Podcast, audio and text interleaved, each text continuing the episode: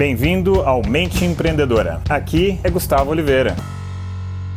Fala galera, beleza? Gus aqui. Às vezes as pessoas me mandam mensagens, né?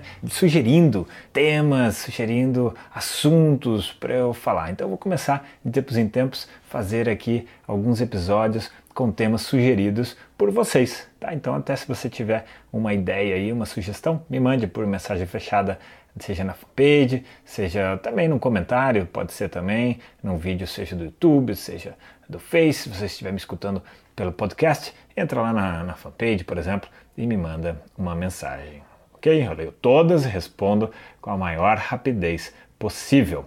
E um desses assuntos, né, que uma pessoa é, me mandou é sobre sociedade, tá? Então vou até ler aqui o que ela me pediu para ficar bem claro o que ela me pediu. Então olha só, ela me falou o seguinte, ué, cadê? Perdi, achei.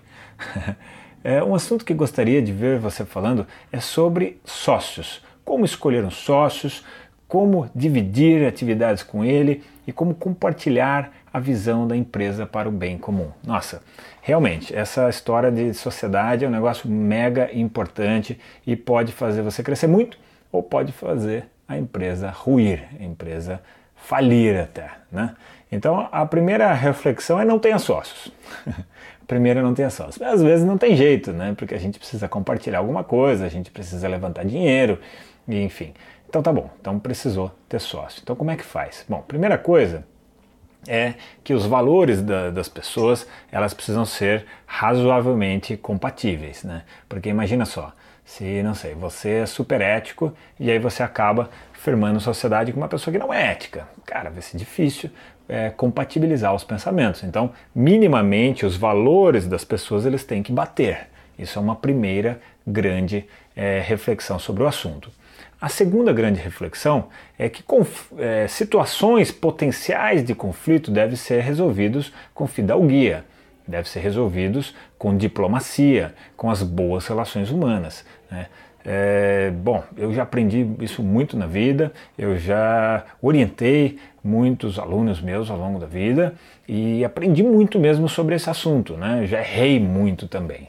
Então, sempre que a gente tenta resolver situações potenciais de conflito com o conflito, gerando conflito, confrontando, sempre é ruim. Sempre é ruim para você mesmo e para outra pessoa, os dois saem perdendo e às vezes isso custa muito dinheiro, às vezes pode custar o seu sonho da sua empresa, ela pode até mesmo falir. Então tudo tem que ser resolvido com diplomacia, né, com conversa, com educação, com boas relações humanas. Agora, quando uma pessoa não quer de jeito nenhum, às vezes ela pode realmente causar uma situação é, meio sem solução. Então qual é a, a, a melhor sacada, a melhor estratégia nesse sentido? É não começar a, a sociedade. Então assim como a gente escolhe, eu deveria escolher é, ali os amigos, as pessoas com quem a gente convive, a gente também tem que escolher bem a sociedade para que aquilo seja sinérgico, para que as pessoas, que nós cresçamos juntos. Afinal, a gente está aqui para quê? Se não é para ter boas convivências e fazer coisas bacanas na vida. É claro que às vezes a gente vai errar, é claro que às vezes a gente vai pisar na bola, mas se os dois ali estão comprometidos a manter um bom nível de relação humana, a coisa vai fluir bem, mesmo que seja para se desfazer a sociedade. Desfazer a sociedade de uma maneira educada, de uma maneira é, mais avançada e não a maneira comum de se resolver as coisas. Mas para isso precisa ter um amadurecimento emocional bastante grande, bastante interessante, e isso é uma coisa que, claro, todos nós precisamos desenvolver continuamente na vida, né?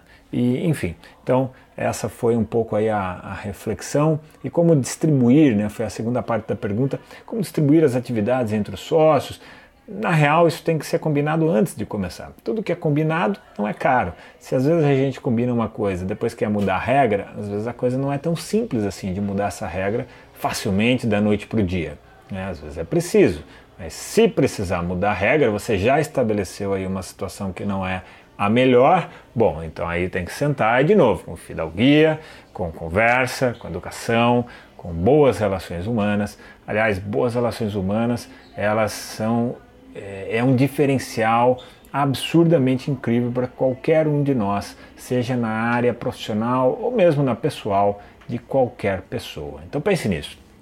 É, se você, toda vez que tiver um conflito potencial, pense que a melhor maneira de resolver aquilo é não entrando no conflito, né, buscando uma solução diplomática. Então eu acho que a palavra-chave para essa questão, que essa, essa pessoa aí que acompanha os vídeos, acompanha os episódios, me pediu, acho que essa é a palavra-chave, é a diplomacia. Diplomacia, beleza, galera? Então, se você gostou, dá uma curtida aqui para eu saber que você gostou do, do vídeo, gostou do episódio, e deixa aqui seu comentário ou marque uma pessoa que você acha que vai ser bacana ouvir sobre esse assunto, beleza, galera? Deixo para vocês então aqui aquele abraço!